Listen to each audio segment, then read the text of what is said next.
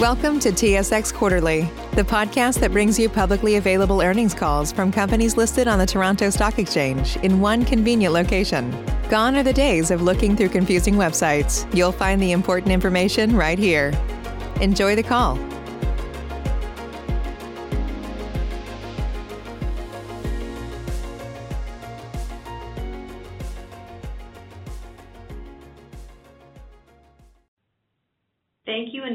Everybody, and welcome to Spin Master's financial results conference call for the second quarter ended June 30th, 2021.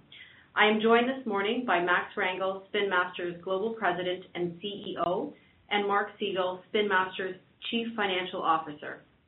For your convenience, the press release, MD&A, and unaudited, condensed, consolidated interim financial statements for the second quarter 2021 are available on the investor relations section of our website at spinmaster.com and on SEDAR. Before we begin, please note that remarks on this conference call may contain forward-looking statements about Spin Master's current and future plans, expectations, intentions, results, levels of activity, performance, goals or achievements, or any other future events or developments. Forward-looking statements are based on the information currently available to management and on estimates and assumptions made based on factors that management believes are appropriate and reasonable in the circumstances. However, there can be no assurance that such estimates and assumptions will prove to be correct. Many factors could cause actual results to differ materially from those expressed or implied by the forward-looking statements. As a result, Spin Master cannot guarantee that any forward-looking statements will materialize, and you are cautioned not to place undue reliance on these forward-looking statements.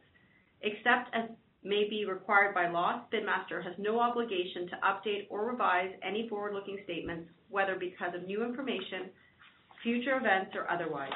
For additional information on these assumptions and risks, please consult the cautionary statements regarding forward-looking information contained in the company's earnings release dated August 4th, 2021.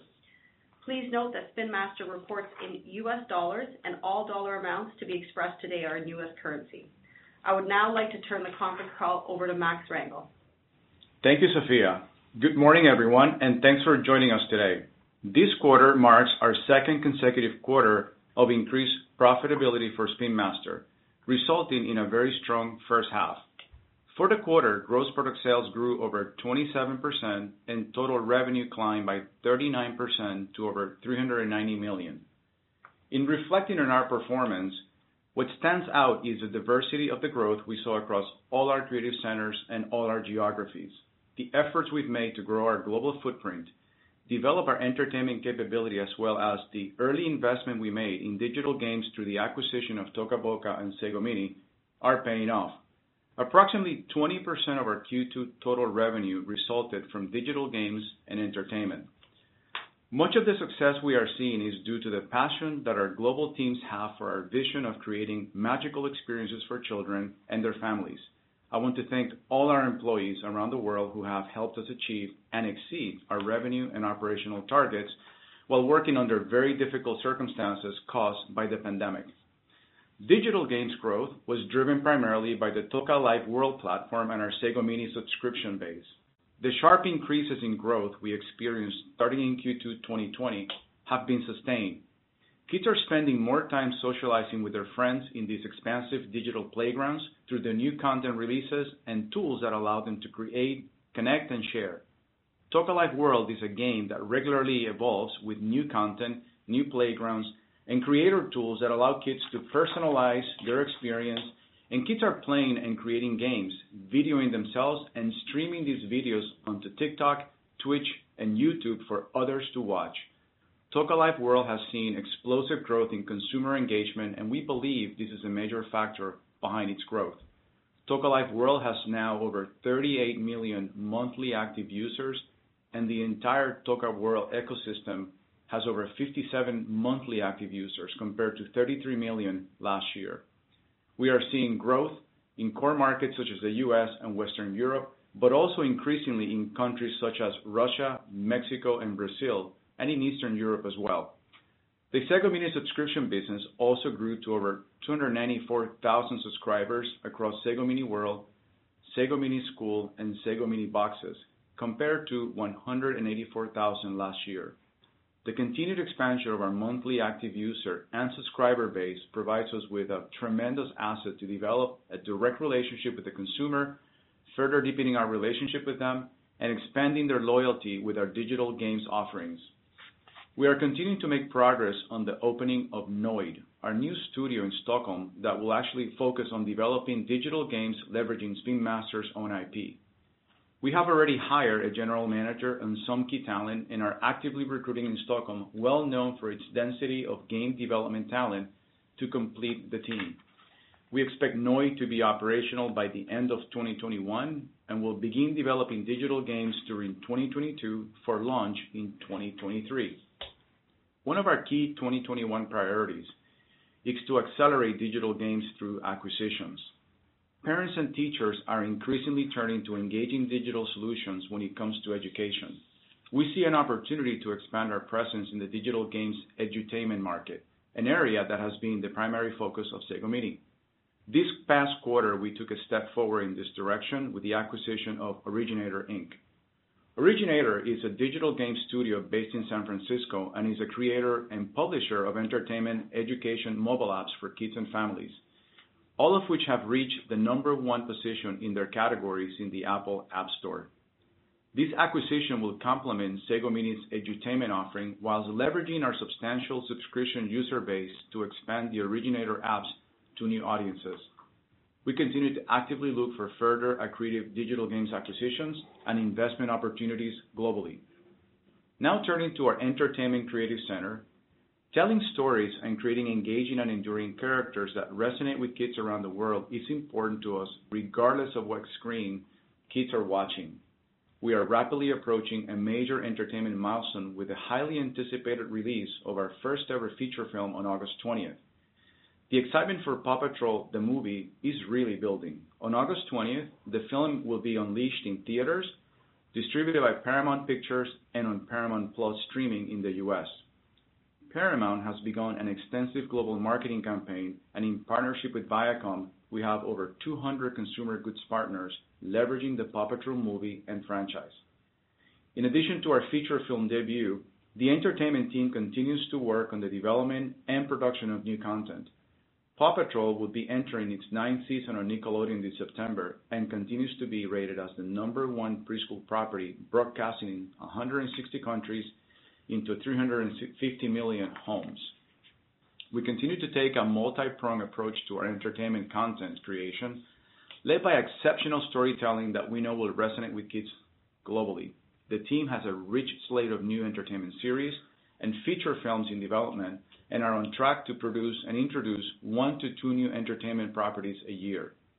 We continue to expand our distribution strategy to ensure that we touch multiple screens and platforms to reach kids wherever they are consuming content. Finally, within our toy creative center, as mentioned earlier, our retail customers have responded positively to our portfolio, propelling our gross product sales well above the same quarter last year. Gross product sales in the quarter grew to over 20%, 27%. I'm sorry. This increase was driven by preschool and girls and boys and can be attributed largely to our evergreen brands, including PAW Patrol and Bakugan, as well as Kinetic Sanding activities. Mark will provide more detail on our category performance. I will now provide perspective and details on our POS. When we look back to last year's second quarter, we were at the height of COVID lockdowns globally. Kids weren't going to stores with their parents, they weren't going to school in most cases, and the transitional social gatherings like birthday parties were not permitted. As a result, impulse rate-related items and those more aligned with social play experience a negative impact to POS. A year later, we've seen these lines rebound. According to NPD, in-store sales in the U.S. have not only recovered from 2021, but are ahead of 2019. Toy industry growth continues but is slowing as we lap the first full COVID quarter in 2020. Our data suggests that globally, the toy industry is up mid-teens on a quarter to year-to-date basis, which has slowed since Q1. In comparison, our global POS share and growth is flat on a year-to-date basis. Internationally per NPD, our Q2 POS is up 10% year-over-year, well ahead of the industry. On a year-to-date basis internationally, we are ahead of industry growth at 8%. In the U.S., our POS declined 12% for the quarter due to retail inventory gaps in Q1 and Q2 that we described in May. We expect that through Q2, we saw continued gaps in inventory at retail, but we are now seeing strong signs of recovery with in-stock levels rising, which will improve further as the new fall line arrives at retail. Despite lagging the industry growth rate in the U.S., momentum continues to accelerate on our core and franchise brands. PAW Patrol in Q2 was up 5% globally and flat in the U.S. Year to date, for NPD, PAW is up 17% globally and 14% in the U.S. This bodes well for the health of the franchise long term and in advance of the movie launch later this month. Bakugan continues to drive the battling toy segment and has grown by over 50% year-on-year every week. POS for Bakugan in the second quarter increased 62% on a global basis and over 80% in the U.S. for NPD. Bakugan's strong growth in the quarter was driven by an integrated content and marketing plan that included an innovative new gaming experience in Roblox, which has now seen over 68 million plays since April.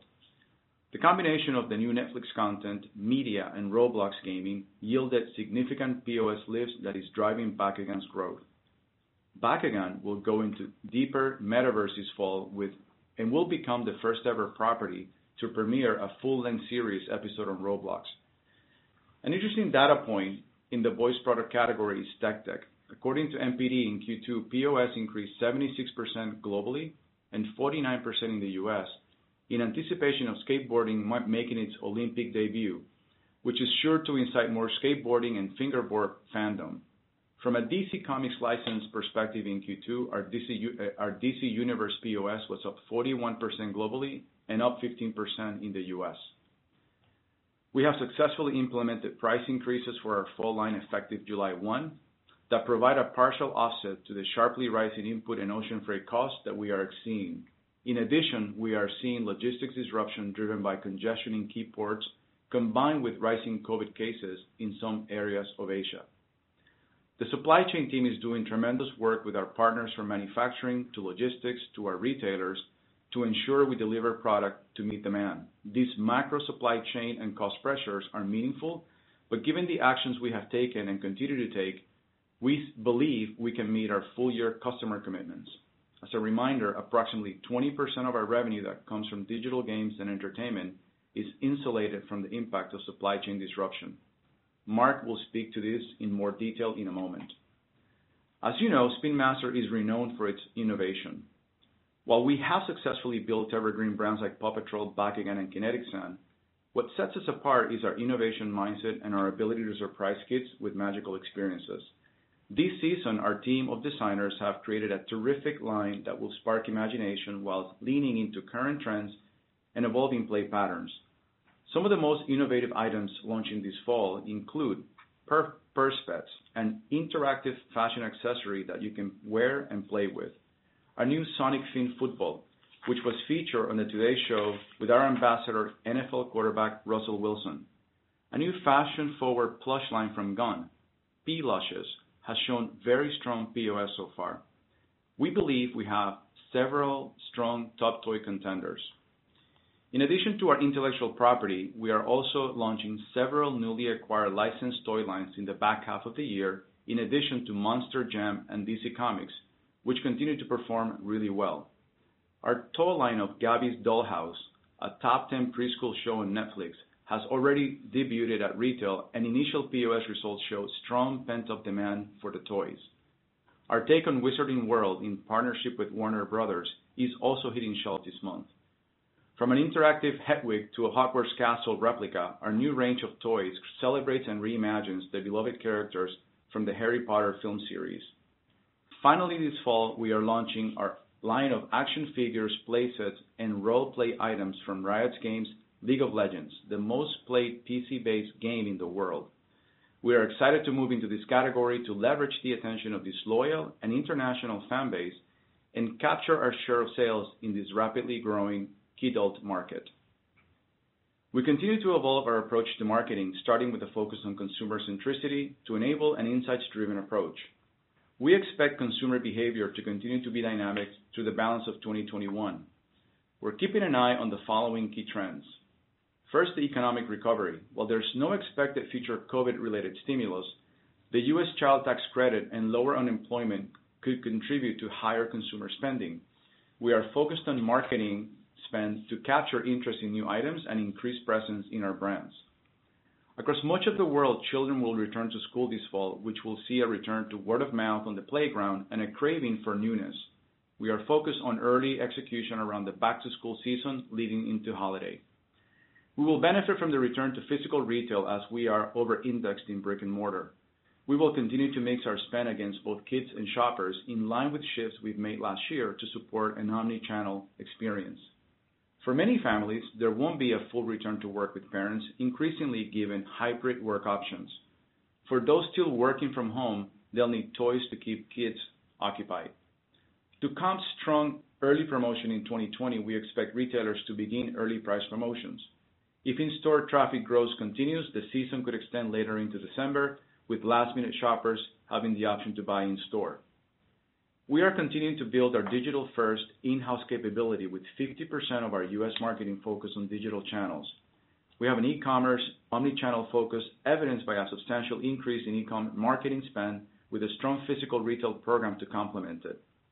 We are focusing on creating innovation on programs like Bakugan and Roblox, live selling commerce, experiential retail, TikTok co-creation, and location-based mobile advertising. To conclude, we are extremely proud of our global Spin Master team. Our founders have set a clear vision for our future as a fully imagined children's entertainment company, and this vision is being realized. We are very well positioned entering the back half of the year with an amazing toy lineup, strong momentum on our digital games offering, and the highly anticipated release of our first feature film in less than three weeks.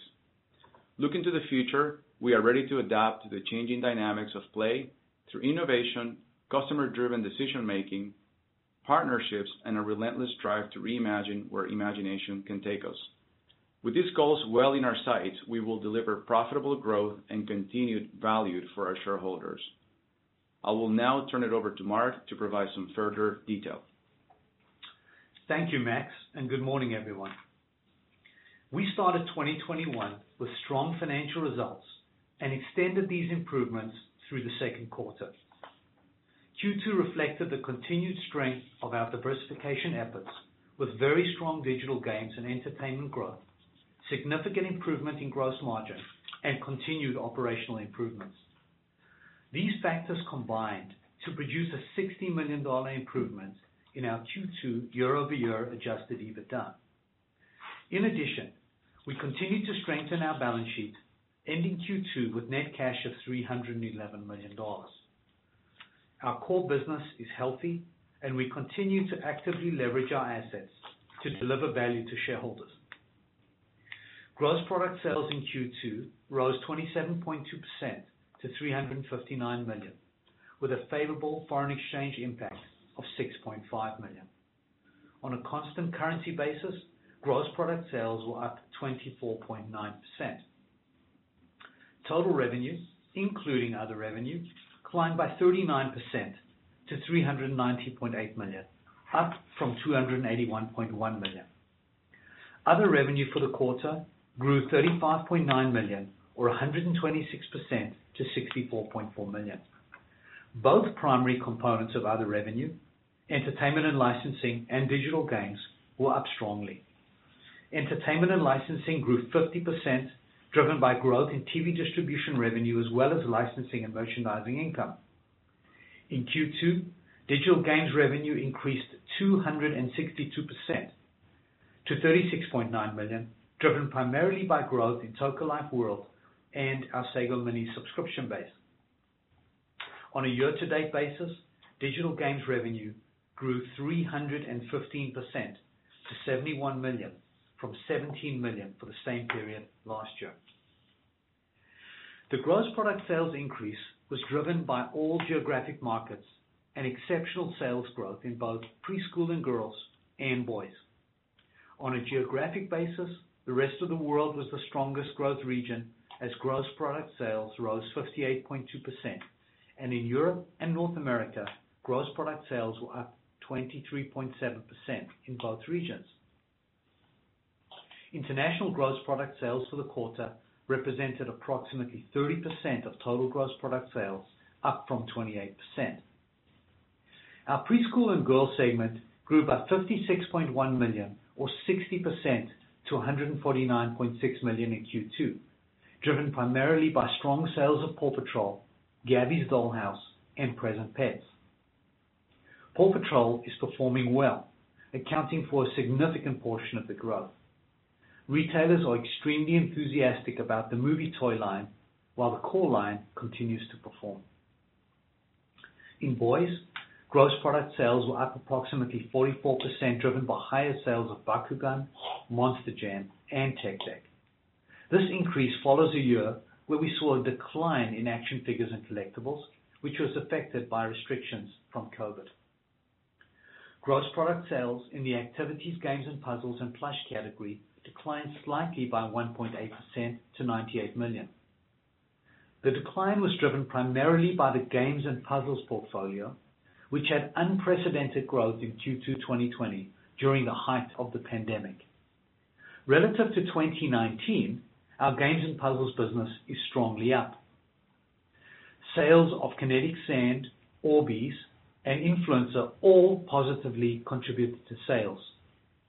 Included in activities, games and puzzles, and plush were gross product sales of Rubik's products of just under $5 million and $7 million on a Q2 and year-to-date basis, respectively. From a channel perspective, retail is experiencing a shift back to in-store, and online growth, while still strong, is moderating. As Max mentioned earlier, industry in-store sales in the U.S. have not only recovered in 2021, but are ahead of 2019 levels by 30%. Overall, on a year-to-date basis, our e-commerce POS is up 5% compared to last year. Looking over a longer period, e-commerce sales in Q2 2021 are 84% ahead of where they were in Q2 2019. Sales allowances in the quarter were 9.1% of gross product sales, down 140 basis points from 10.5% last year. Our improved inventory management led to reduced markdowns. In addition, year-over-year operational improvements drove significant reductions in non-compliance charges over last year. These improvements were offset to some extent by continued growth in Europe, which has a higher overall sales allowance rate than the global average. On a year-to-date basis, sales allowances are 11% versus 12.7% last year. Historically, we have operated in the 10%-12% range. We expect to be within that range, but towards the upper end of the range for 2021. Gross profit for the quarter was 209.9 million or 53.7% of total revenue, compared to 118.2 million or 42%. This significant improvement in gross margin is the result of the growth in digital games and entertainment and licensing, as well as the year-over-year cost reductions from our operational improvement initiatives. These cost reductions include lower scrap and obsolescence, reduced closeout sales, reduced reconfiguration costs, and lower sales allowances. In Q2 2020, we identified approximately $13 million in costs within gross profit, which related to inefficiencies from our operational issues, which have now been remediated. Selling, general, and administrative expenses decreased as a percentage of total revenue to 38.2%, down from 40.8%. The 260 basis point improvement was driven by a significant reduction in distribution costs, which declined by 5.1 million to 3.5% of total revenue, compared to 6.7%. Offsetting these improvements was higher marketing, selling, and administrative costs. Marketing costs increased 15.8 million to 7% of revenue, which represents a more normalized level of marketing spend for Q2 when compared to 4.1% last year as a result of COVID. We now expect our full year 2021 marketing spend to be at approximately 10% of revenue, in line with 2018 and 2019.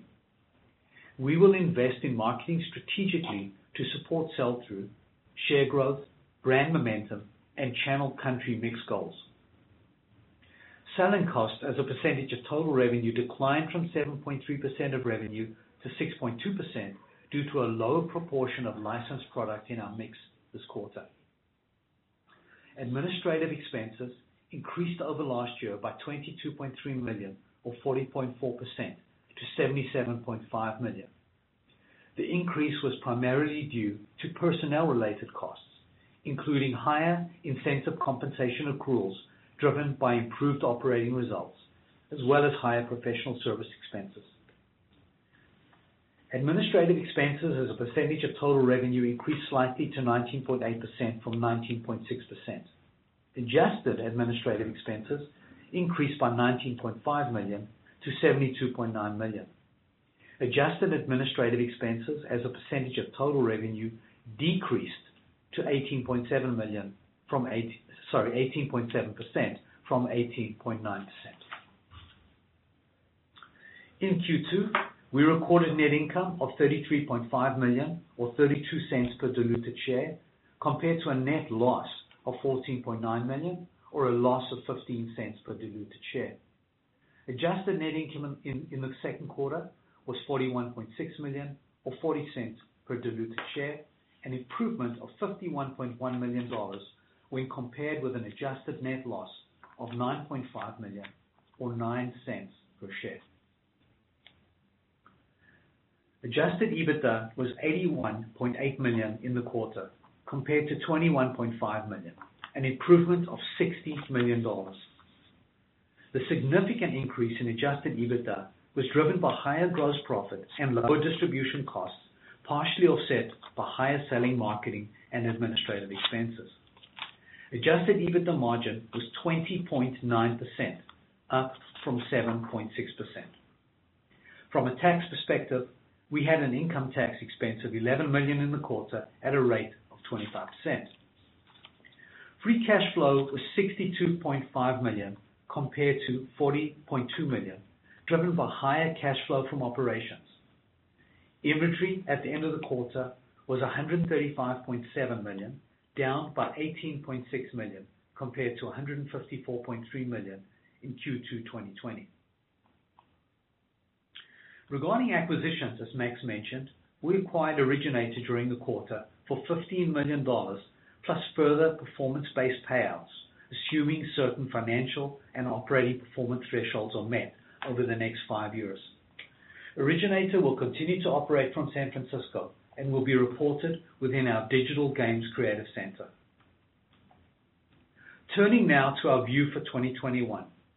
We are holding our gross product sales growth outlook for the full year at high single digits, consistent with our guidance in May.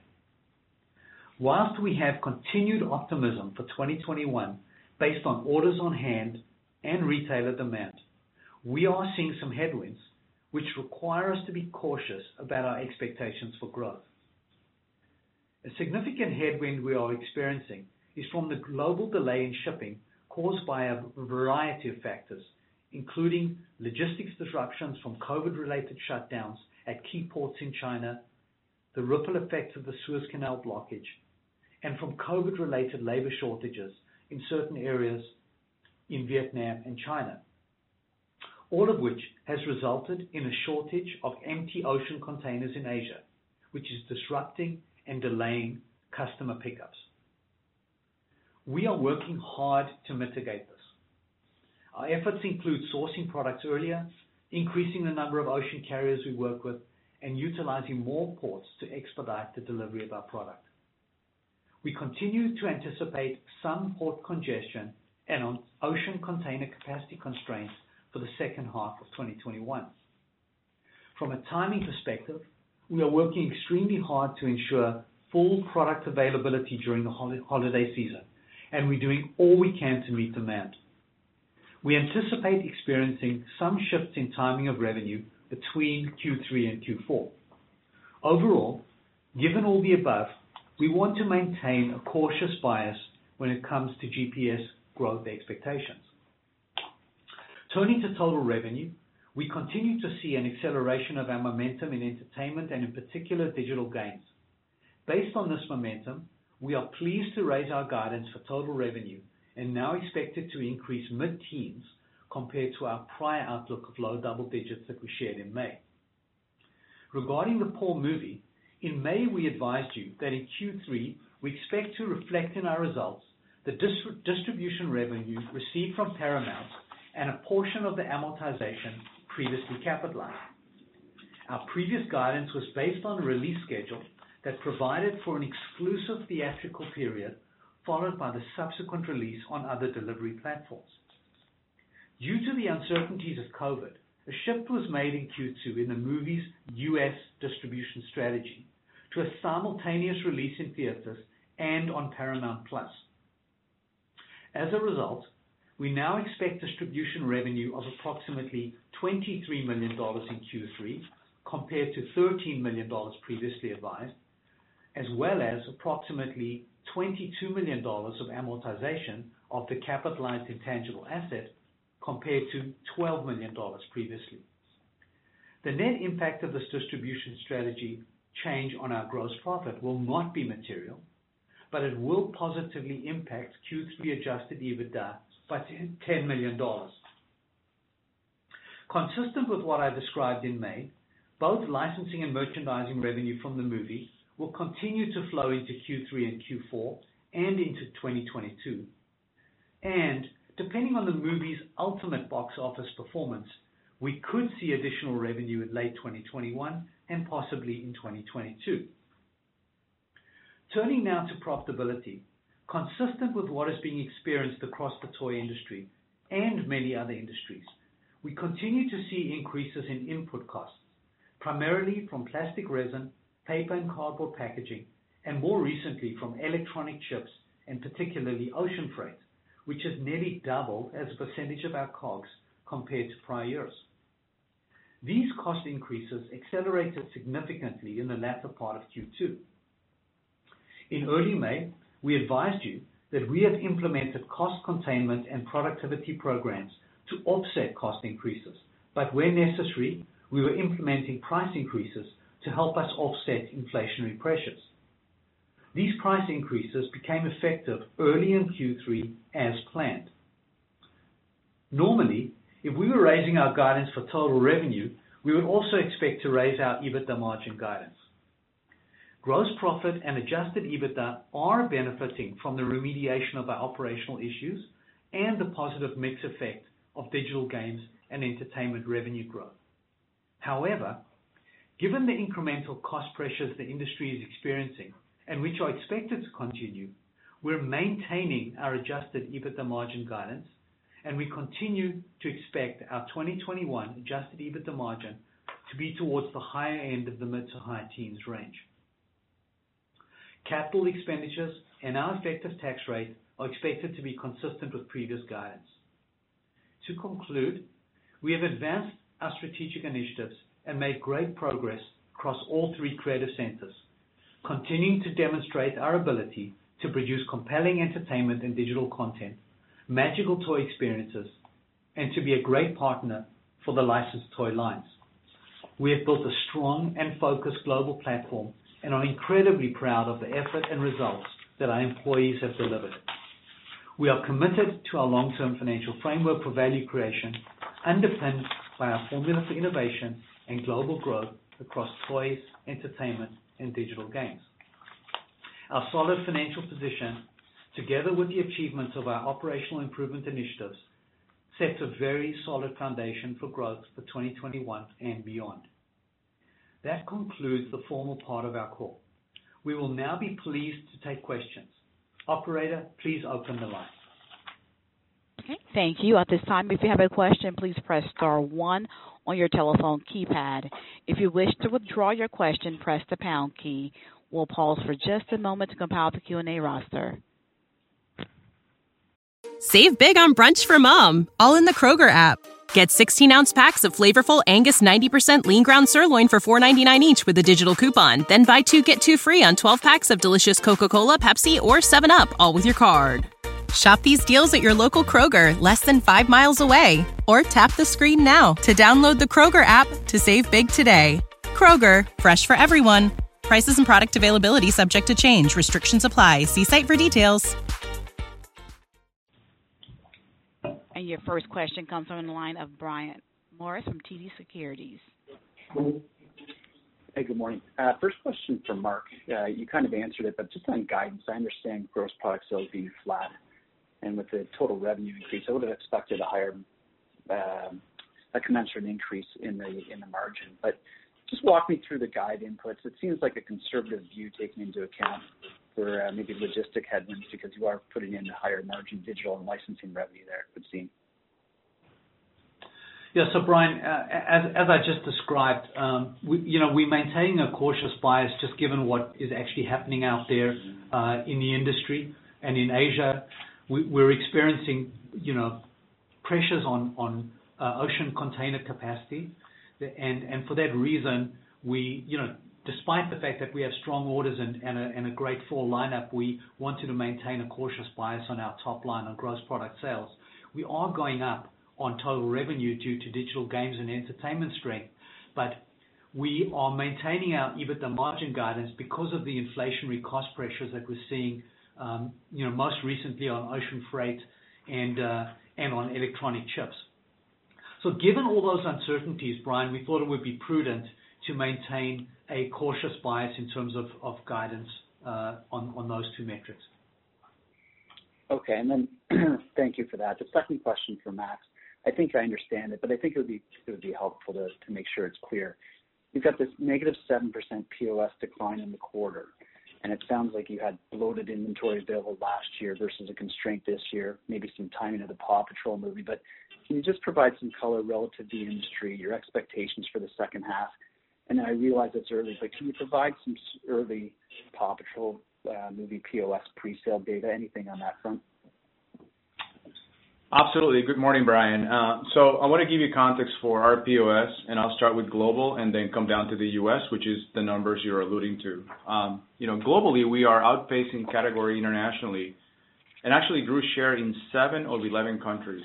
And As you actually have pointed out, U.S. is our single largest opportunity. From a category perspective, total POS, six of our nine total global franchises or brands are growing ahead of industry outside the U.S.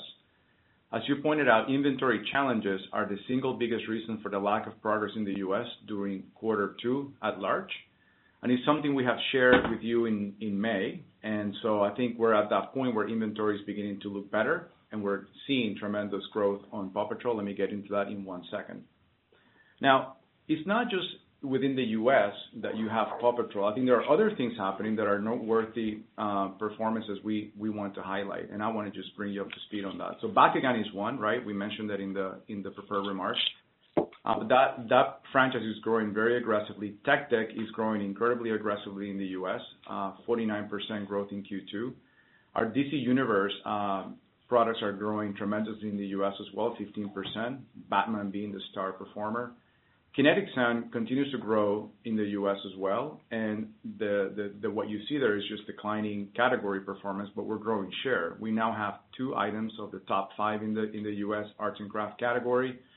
And and so you know, We're feeling very strongly about that. And then finally, PAW is up 14% in the U.S. Uh, year to date. Uh, what's really most exciting is that what's driving that is strong awareness increases and penetration increases in households. So which is great news ahead of the movie. Now, as you as you ask about the movie effect, uh, obviously early days, but early POS reads are very positive. And so, you know, right now we have we have basically our train set at Walmart, and the numbers at Walmart are very, very encouraging. And last week we set our set in in Target, and it's too early to tell. We haven't even gotten the read yet. So so far we're looking very, very good from a PAW Patrol early days, uh, anticipating the movie. So overall, fair to say that you'll be, by the end of the year, you should see POS in line with the industry average. Is that fair? Yeah, we and that is our expectation. And um and so that's what we're gearing up to. And we have we have obviously marketing lined up to basically drive that demand. We have more marketing this back half than we did a year ago. We're actually going back to our more normal levels of investments. And in some lines, you know, we actually have focused. Uh so we are not spreading the peanut butter too thin. We are going after our franchises and core brands more aggressively. And so we expect performance to come back in the second half as we actually had basically guided back in May. Uh, we are continuing to see some really good good performance in some of our bigger uh, e-commerce accounts as well. So we're growing share uh, first half to first half last year at the biggest pure play play uh you know customer and also at one of our other customers that is omni-channel. So we're seeing that continue. We made some interventions in Q2, and so our share has really grown, so we're feeling very bullish about that. Thank you very much. Your next question comes from the line with Steph Wissink from Jefferies. Thank you. Good morning, everyone. Um, I wanted to follow up on Brian's question on EBITDA. Mark, maybe this is a good one for you, just to help us bridge the EBITDA guide, because you are guiding to margin, so you're raising sales, holding the margin rate at that upper end, which does imply EBITDA dollars are going to be going up versus the prior model. So I wanted to just make sure that that's exactly what you're saying. And then secondly, just to help us think through the reference you made to the timing of the PAW Patrol movie rev rec, and it sounds like it's going to hit EBITDA by 10 million in the third quarter, but maybe just help us think through the balance of Q3, Q4. Sure. Yeah. So Steph, we do guide to margin, as you say. You know, to the extent that our um, total revenue goes up, you would expect dollars to go up as well. Um but but obviously, the situation is quite fluid because of the you know, the digital games and entertainment growth and the margin, positive margin impact of that is being offset to some extent by the uh, inflation uh, that we're actually seeing uh, on ocean freight and and plastic resin Uh, and packaging and other areas. So the the situation is quite fluid and nothing is has really stabilized completely yet, which is why we're maintaining uh, somewhat of a of a you know a cautious bias on on margin. In connection with the PAW movie, um, essentially what because of the change in distribution strategy, we're actually recognizing more distribution revenue and higher amortization in the third quarter. It's really just a timing issue, although it does have a positive uh, benefit uh, in Q3 of $10 million uh, on adjusted EBITDA. Some of that incremental EBITDA was actually going to flow through in Q4 and in prior quarters. So it's really just coming and sorry, in later quarters. So now it's really coming uh, forward into Q3 because of the simultaneous release of uh, the movie in theaters and on streaming with Paramount+ in the U.S. In connection with licensing and merchandising, um, there's no real change on the movie licensing and merchandising impact. That will flow through in uh flow through in Q3 and Q4 and also 2022. And then Again, uh, to the extent that the box office is really um, higher than expectations overall, there might be some upside uh, in terms of um, income that we could see from that. But Steph, that that is something that we haven't necessarily built into our models, and I'm encouraging you not to do that yet because we just don't know how this is going to play out. But it does represent upside ultimately to to all of our models, uh, if if it was to be really successful at the box office. Okay, that's great. And then my last question is just on um, advertising and marketing or your marketing budget for the year. Sounds like it's going to be closer to that 2018, 2019 level. Um, your business has actually gotten somewhat more profitable since 2018, 2019, especially with your operational improvements. As you realize upside, how do you balance passing that through to the bottom line versus reinvesting into areas of marketing and development to just continue to fortify the innovation pipeline? Stephanie, we are, uh, as I suggested, and uh, I'll get into more color. So we are we are indeed investing in a few new lines that we're bringing to market, uh, particularly in the dolls segment, right? Something that we don't have, that we have to invest. And so we are reinvesting some of that margin, as you suggest, in things that we're bringing new to market. So we're excited about that. Similarly, we have a few uh a few lines that we are bringing, like Gabby's Dollhouse, that has basically incremental uh, marketing that we need to now invest, and we're excited about that and has begun to do really well in retail. Uh, it's beating our expectations handily, so we have actually flown marketing dollars to that. And then importantly, you know, some of these uh, items are now making it to Europe as well, so we are strengthening our European marketing. We are doing very well in Europe. We're growing in most European markets, and so marketing has to flow so we can continue that that uh that momentum. And then as we look to 2022 uh, and beyond, you are correct. We are strengthening our innovation ideas and bringing them to market next year, not for this not just for the spring, but fall and even into 2023, uh, with incremental investments as well. As we as we talked earlier and Mark reiterated, our Noid studio is you know, coming up, uh, and we are excited about that. There are some properties that actually will have multi-creative center impact, and so we are going to gear up and invest in that as well. I hope that gives you color beyond you know, just uh, the high-level numbers that we have on your P&L.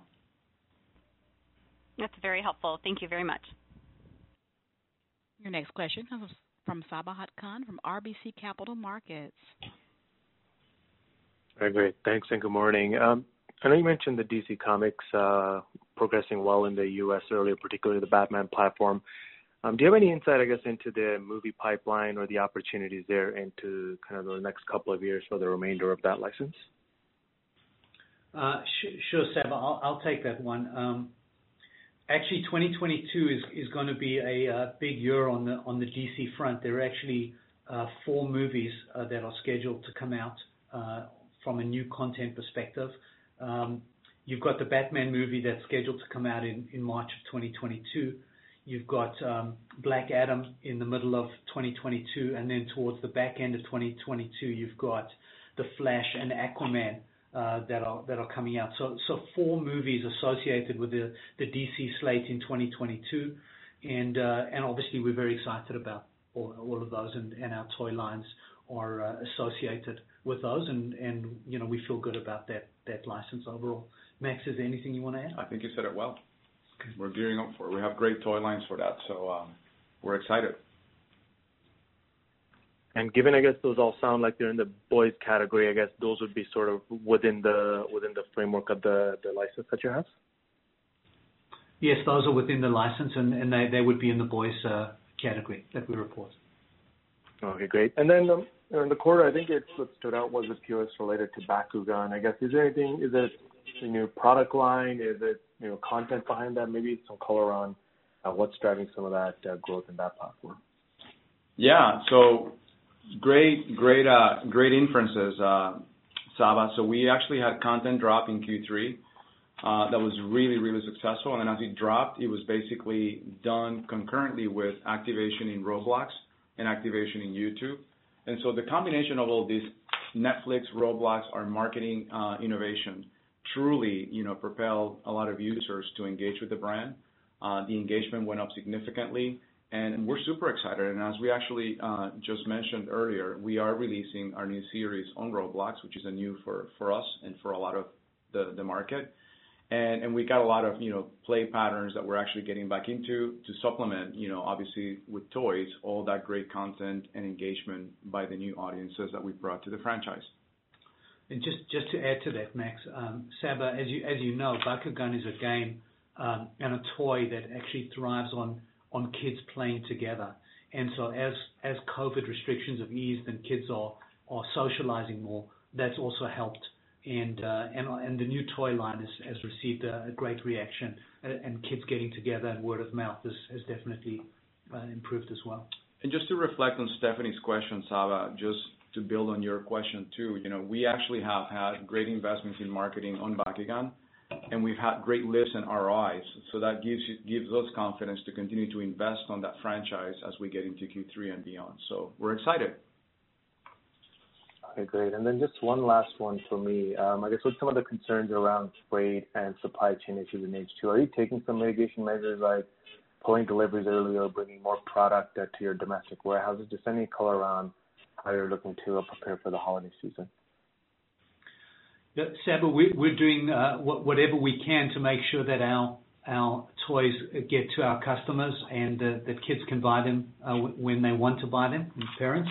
So yeah, We're we're definitely doing everything we can, working with other carriers, um, you know, moving things around, using other ports, um, working with uh working with logistics carriers wherever we can to move the goods, Uh, and including um, potentially bringing some goods in on a domestic basis uh, a little earlier. But but it's a very fluid situation right now. And uh, all I can say to you is that our supply chain team is extremely focused on doing all we can to make sure goods are on the retail shelf when we actually want them to be. You want to add anything? All I would add is basically it's an all hands on deck. It's a it's a daily effort between our teams, our retailers teams, our suppliers, uh, and basically weekly connections with the leadership of all those stakeholders so that we make sure we bring products to America and to Europe, particularly. Sabahat, the one thing I would add, just uh, in addition to this, is that because of the fluidity of the situation, I do see a potential shift in revenue uh, between Q3 and Q4. Um, obviously, from the perspective of the retailer, retailers look at this in the context of fall as opposed to Q3 and Q4. but Obviously, from our perspective, we report the quarters. So there might be a shift from September into October in terms of uh, some revenue shifting uh, into uh, Q4 as things move late September, early October. So just keep that in mind. And just on the shipment issue, I think a few years ago, you guys had about two-thirds of your product selling uh, FOB, where retailers picked it up in Asia. Where does that stand today, I guess, post-pandemic? Yeah. so so 2020 was not a good uh, reference point because of the inventory issues that we had in in 2019. So What you're seeing in 2021 is a shift back towards uh, FOB overall. Now, keep in mind, the U.S. market is always more FOB and Europe is much more domestic. But what we're seeing right now is a shift uh, back towards FOB, which is typically where we have been as a company, not as much as the 60/40 that we used to see, probably more in the uh, low to mid-50s FOB uh, as a percentage. And for the year, I suspect that will be somewhere around 50/50 for the year, maybe a little bit more weighted towards FOB, but in that order of magnitude. Thank you. Your next question comes from the line of Martin Landry from Stifel GMP. Hi, good morning. Um, you've talked about uh, uh, supply issues and challenges. Uh, you know, I'm wondering, for your PAW Patrol movie theme toys, um, I know you expected to be um, at retail in on on August 1st. I visited a retailer, in, a large retailer in Canada, and I couldn't find your toys, and I and I can't find them on the website as well. Just wondering, do you have some delays in Canada for your uh, PAW Patrol movie theme toys? So I think all those toys, good morning, Martin, are underway. Uh, In some other retailers, as we described earlier, they already are set on train you know, displays or on basically end caps. And if you go to other pure play, you're going to find the toys as well, and you're going to find that you know a couple of handfuls of you know key items that we're launching already featured and selling. Uh so and you can you know order them obviously online. So I am very well aware that those actually are in in uh in in their warehouses and making their way to retailer shelves. Um so apologies that you couldn't find it. Everyone's really working hard to get them to you. If you need them before you actually get back to the store, I think we can help on that front. Thank you. And um my my other question was on uh on your point-of-sale metrics. Um, you know, you do a really good job fleshing out what's been the drive you know, or working really well and and growing well. But what's the um what's the what's what's dragging a little bit your global point of sales? They're down 7% year-over-year. Does it have to do with um, activities and puzzles being due to hard comp or or anything else? Yeah. So I I think what we need to really level set here is, and I think it, it took me, it, it's taken me you know, a couple of months. Uh, We play in part of the market in categories that are smaller than obviously some of the larger uh, super categories in the in the space that are growing. So, you know, if you if you look at the, the where we play and where our share is more developed, we're now benefiting when you look at total Spin Master share from just basically our, if you will, where we play perspective. Once, and we remain very focused on every brand and making sure every brand is growing share, and that's why I talk about six out of nine brands growing share. But when you aggregate it and you look at the whole toy world and how it reports, then you can see the weighted average of our play and our performance be basically not necessarily recognized from a total Spin Master share performance. I hope that makes sense. Uh but that's really one of the things that uh that is that is hurting us.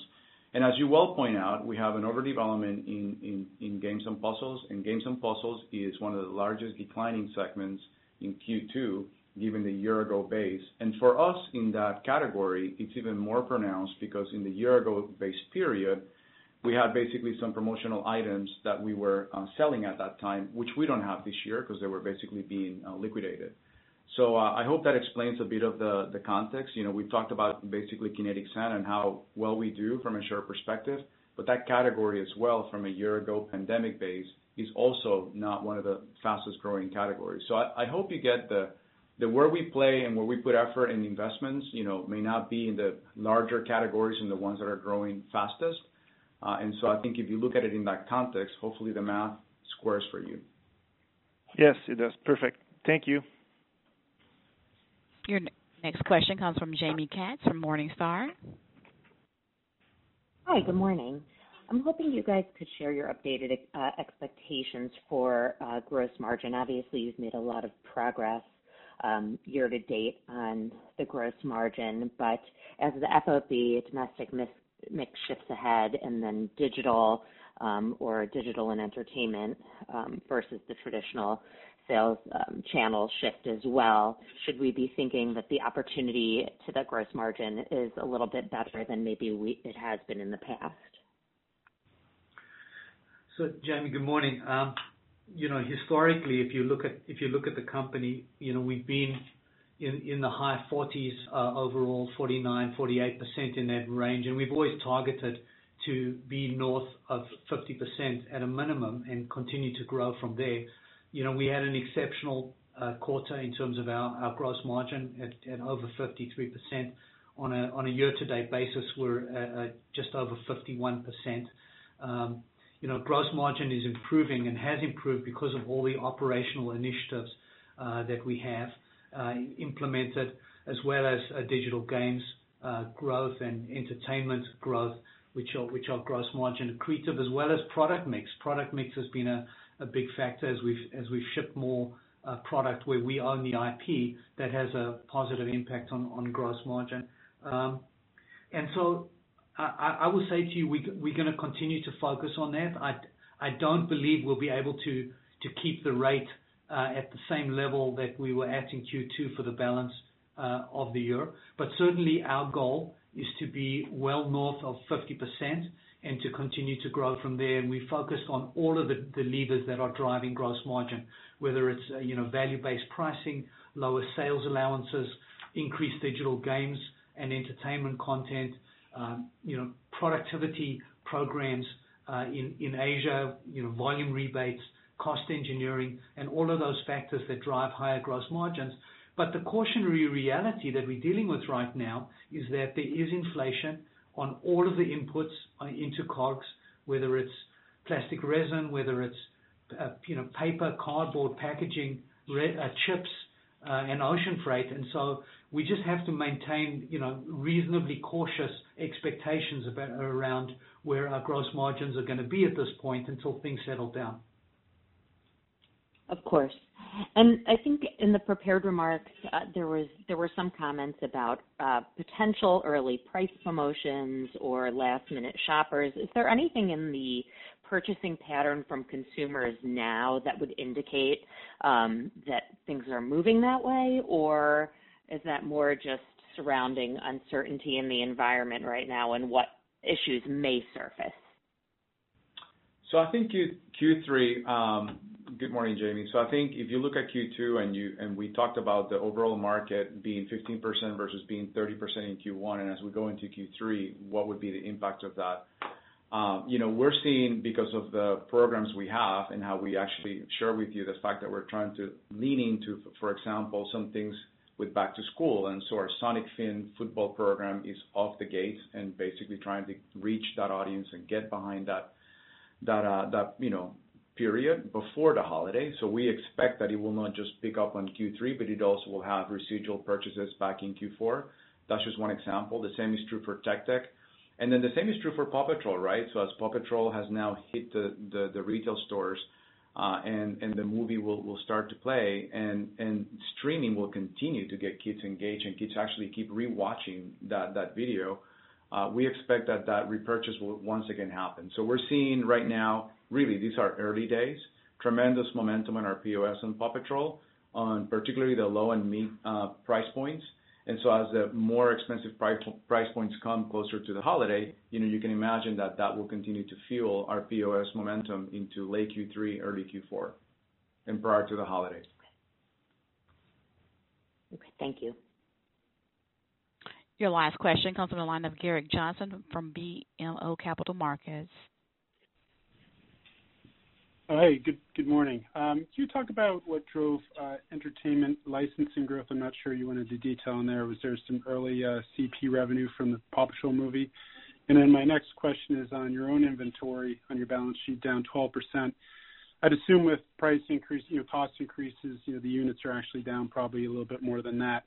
Is that sufficient to help hit your um, back half gross product uh, target, which seems to be about flat uh, year-over-year? Thanks. Yeah. So I'll start with the uh, second part of your question first, um, Gerrick. Inventory was down around 12%, even though our sales were up 27%. So good inventory management and good results from a working capital perspective.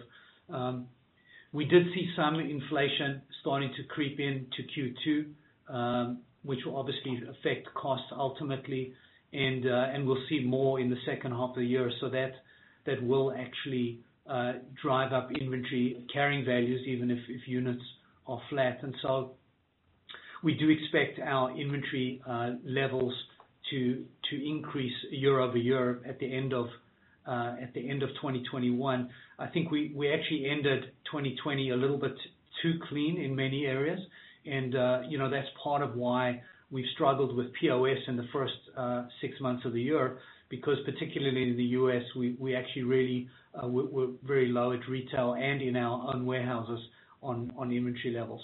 Um, in connection with entertainment and licensing, um you know we're we're seeing um, both our TV distribution revenue, you know, as we're delivering our new shows. We have uh, new shows on PAW Patrol, Mighty Express, Bakugan, uh, and others all delivering, which is driving TV distribution revenue up. And then also, because of the strength of PAW Patrol in general, it's not just toys that are strong, but also the licensing and merchandising program globally um, is driving Uh, increased licensing and merchandising revenue in PAW Patrol, and that's driving up um, entertainment and licensing within other revenue. Just keep in mind, we have you know over 200 uh, partners around the world that are selling PAW Patrol licensed product. And uh and with the movie uh, coming along in uh in Q3, we're obviously excited about licensing and merchandising for Q3 and Q4 as well. But we did see strength in Q1 and Q2.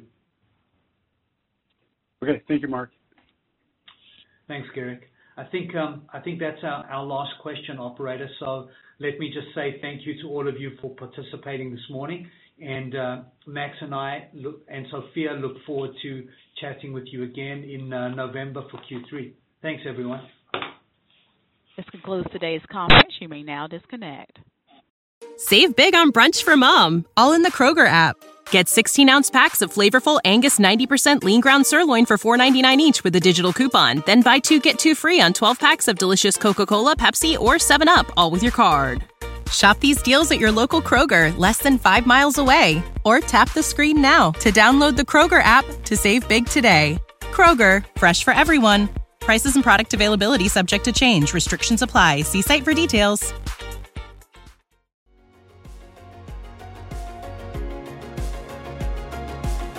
Thank you for listening to TSX Quarterly. If you enjoyed the cast, remember to leave a good rating. And remember, for any additional inquiries, please consult the company's investor relations section on their website. See you next time.